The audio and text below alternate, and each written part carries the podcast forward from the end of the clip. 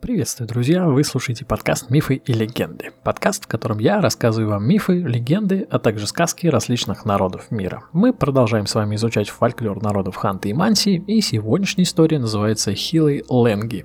Да, такое вот странное название, подумайте вы, а я скажу вам, что это просто прозвище. Хилый переводится как «внук», если я не ошибаюсь, а вот Ленги мне, к сожалению, не удалось отыскать в словаре, вероятно, оно значит какой-нибудь хитрый или везучий. Ну, во всяком случае, такое толкование приходит на ум после прочтения истории. Сразу скажу, это, наверное, самая жесткая из всех историй, что у нас тут с вами были, и этого местного героя вообще трудно назвать положительным. За все его поступки он достоин того, чтобы его скинули куда-нибудь в реку, что, собственно, и произошло, но герой оказался изворотливый. Но, конечно же, перед тем, как начать, я должен по традиции поблагодарить всех своих слушателей за то, что вы слушаете этот подкаст. Подписывайтесь на него на различных площадках, ставите оценки и, конечно же, пишите комментарии. Все это очень сильно помогает его продвижению и, соответственно, о нем узнает больше людей. Спасибо вам всем огромное. Итак, Хилы Ленги. Среди дремучих лесов и горных рек жила-была бабулька в одной из избушек. И жила она не одна, а со своим внуком, которого люди прозвали Хилы Ленги. Но мы будем называть ее Лэнг, так попроще. И вот он, значит, молод, красив, в самом рассвете сил, а живет с бабушкой в своей избушке, которая при переезде помещалась на двух оленях упряжках. И, конечно же, речь не о бабушке, а про избушку. Ходил он, значит, на охоту и всегда приходил с богатой добычей. И вот в один день приходит Лэнг к бабушке и говорит, «Я, бабуль, умру сегодня вечером, ты мне приготовь лодку, весла, рыбацкую иглу, поварешку и перстень положи». Бабушка слушала его и говорит, «Ты чё, дуб дал, что ли? Ты же вообще молодой еще совсем. Опять над бабушкой смеешься. Но Лэнг уверенно посмотрел на бабушку и отвечает, ты, пожалуйста, сделай, как я сказал. Посидели они, чай попили, и Лэнг пошел себе лодку делать новую, как раз к вечеру, чтобы закончить. Смастерил он, значит, лодку, пришел домой и прилег отдохнуть. Ну а бабушка вспомнила его слова, подбежала к нему и давай будить его, а он и правда умер. Ну, бабушка, конечно же, в слезы, ведь как так, единственный кормилец умер, как ей теперь жить? Но тут дело походу нечисто, если он сказал «приготовь мне там все», значит, решил, видимо, смотаться, что ли, под шумок, чтобы не искал никто. Ну а бабушка три дня выжидала и потом похоронила его, где вся родня их лежала. Конечно же, все положила, как велел ей Лэнг, и пошла домой плакать. Ну а через какое-то время решила она проведать могилу внука. Приходит, а там стоит лодка мокрая, весла лежат, поварешка такая полна икры красной. Бабушка такая вообще смотрит на это все и заголосила, да что тут вообще происходит-то? Ну и тут ее сзади обнимает внук и говорит, а ты что, бабуль, тут делаешь? Естественно, бабушка обрадовалась счастью такому, обнялись они и пошли домой. И вот наступила, значит, осень, Лэнг стал делать заготовки на зиму, Утром лупил глухарей из лука, а вечером копьем рыбу насаживал. Ну а бабушка все это время по хозяйству хлопотала. И теперь бабушка говорит внуку, я завтра, внучек, умру. Ну а ты положи мне на могилку все то, что я тебе клала. Только обязательно положи. И, конечно же, настал день, и бабушка умерла. А вас э, тоже не покидает чувство, что слово «умру» тут значит что-то типа «отвали от меня на пару дней, я дела поделаю и потом приду». Как-то странно все это. Отвез он бабульку на кладбище, положил в могилу, в которой сам лежал, и пошел дела свои делать. Через какое-то время он тоже решил проверить бабульку.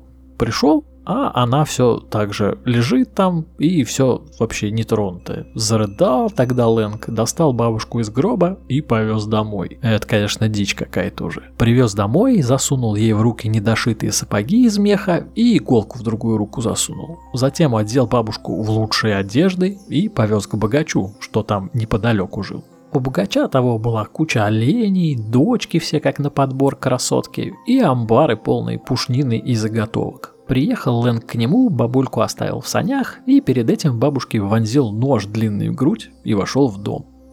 Встретили гостя, как полагается в доме. Осетр, мясо там, вкусный чай. И когда поели они, богач уже потом спрашивает, ну, что ты там, жениться-то надумал? Да, говорит Лэм Годиков, через 10, думаю, надо будет. Вы там, кстати, бабушку мою пригласите в дом, а то она там сидит, шьет в санях. Богач, конечно же, тут же распорядился, чтобы дочери пригласили бабульку, а Лэнг добавил. Главное, чтобы они к ней не побежали, а то она испугается еще и убьет себя. Ну и тут вбегают, естественно, девчонки в ужасе, говорят, да там бабуленца, это вообще не жилец уже. Ну и тут наш герой вскакивает, да как вы так вообще мне тут устроили, вы мне тут бабушку мою убили, как я теперь буду жить без нее? На что богач говорит, о боги, да мы же так перед тобой виноваты вообще. Ты теперь бери вообще любую мою дочь без всякого выкупа. Услышал это Лэнг, засиял такой и говорит, вот это по-людски, это правильно. Похоронили они с почестями бабушку, и зажил Лэнг с молодой женой у богача дома. Шло время, у них родился сын. И вот сидит Лэнг, кушает супчик, и тут к нему подбегает сынок и говорит, «Ну ты чё, пап, значит с помощью мертвой бабушки себе жену завел?» Лэнг такой услышал и дал тому леща так, что тот язык прикусил и говорить не мог. Родные все с ним пытаются разговаривать, а он молчит, ничего сказать не может. Потом прошло у него все, снова бегает, веселится и снова к отцу приставать начал. Мол, ну чё ты, пап, ну ведь все так и было же, да? Ну, отец снова дал ему леща, чтобы тот замолчал. И вот тут уже вмешивается дед, тот, что богач был. Ты, говорит, к шаманке его что ли свози? Что-то он периодически стал забывать, как разговаривать. Ну, Лэнг собрался, поехал, приехал к шаманке и говорит, у меня что-то сын болеет, надо бы, чтобы вы глянули. Сыновья шаманки смотрят на него и спрашивают мать, ну и что ты, типа поедешь с ним? Да, поеду, отвечает шаманка.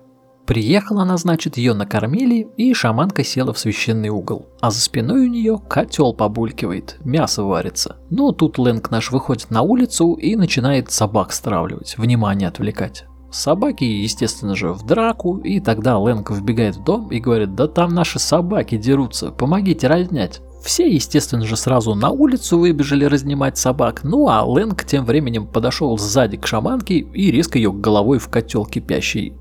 Та в крик, и Лэнг уже на улицу бежит и говорит, ну вы чё там, пока собак разнимаете, там уже шаманка ослепла. Вся эта толпа, естественно, забегает обратно, а шаманка уже умерла. Ну и дед тогда говорит, вези ее сам обратно, ты же привозил. Ну, делать нечего, конечно, Лэнг собрался, поехал, приехал ночью к дому шаманки и стал сыновьям кричать там «Вставайте, враги в дом ломятся, вы спите, помогите защитить вас!» Ну, братья, естественно, выбегают с оружием вперед, а Лэнг мамку их кидает на штыки. И потом, когда сыновья уже осознали, что сделали, говорят, ты чё, пес, совсем офигел, что ли? Какие враги? Где? А он им отвечает, я говорил, мать приехала ваша, открывайте. А вы тут с оружием вылетели, совсем что с головой не дружите? И уехал. Ну а дома тем временем у сына снова все зажило, и снова он говорить начал. Ну, естественно, разболтал все другому сыну богача. И когда тот уже сын богача предъявил Ленгу нашему этот его поступок с матерью, тот, естественно, захотел ему язык вырвать. Но сын богача был здоровым и не осилил его Ленг. Его, естественно, скрутили, напоили, засунули в мешок и повезли на реку. А там привязали к ветке какой-то и бросили. Очнулся наш герой, естественно, ему и там вроде как нормально оказалось, и стал слушать, когда кто-то придет к нему. И вот слышит он шаги. И тут же орать стал типа «Алло, братишка, достань меня, отблагодарю, вот чё хочешь проси». Ну, его, естественно, достали, и тот мужик купцом каким-то оказался. Говорит, а ты что там делал-то, за что тебя так повесили? На что Лэнг отвечает, да вообще ерунда, там, говорит, золото на дне. Достать пытался, сейчас вот лошадь найду и буду возить его. У купца глаза загорелись, типа, да хорош, много что ли? Конечно, говорит Лэнг, раз за раз не увезешь все, сам нырни попробуй, увидишь. Купец, естественно, нырнул и больше никогда не вынырнул. Да, сказал Лэнг, и поехал домой на лошади купца. А там еще и мешки золота в санях лежали. Приезжает, значит, Лэнг домой, а ему говорят, а как ты, псина, выбрался-то?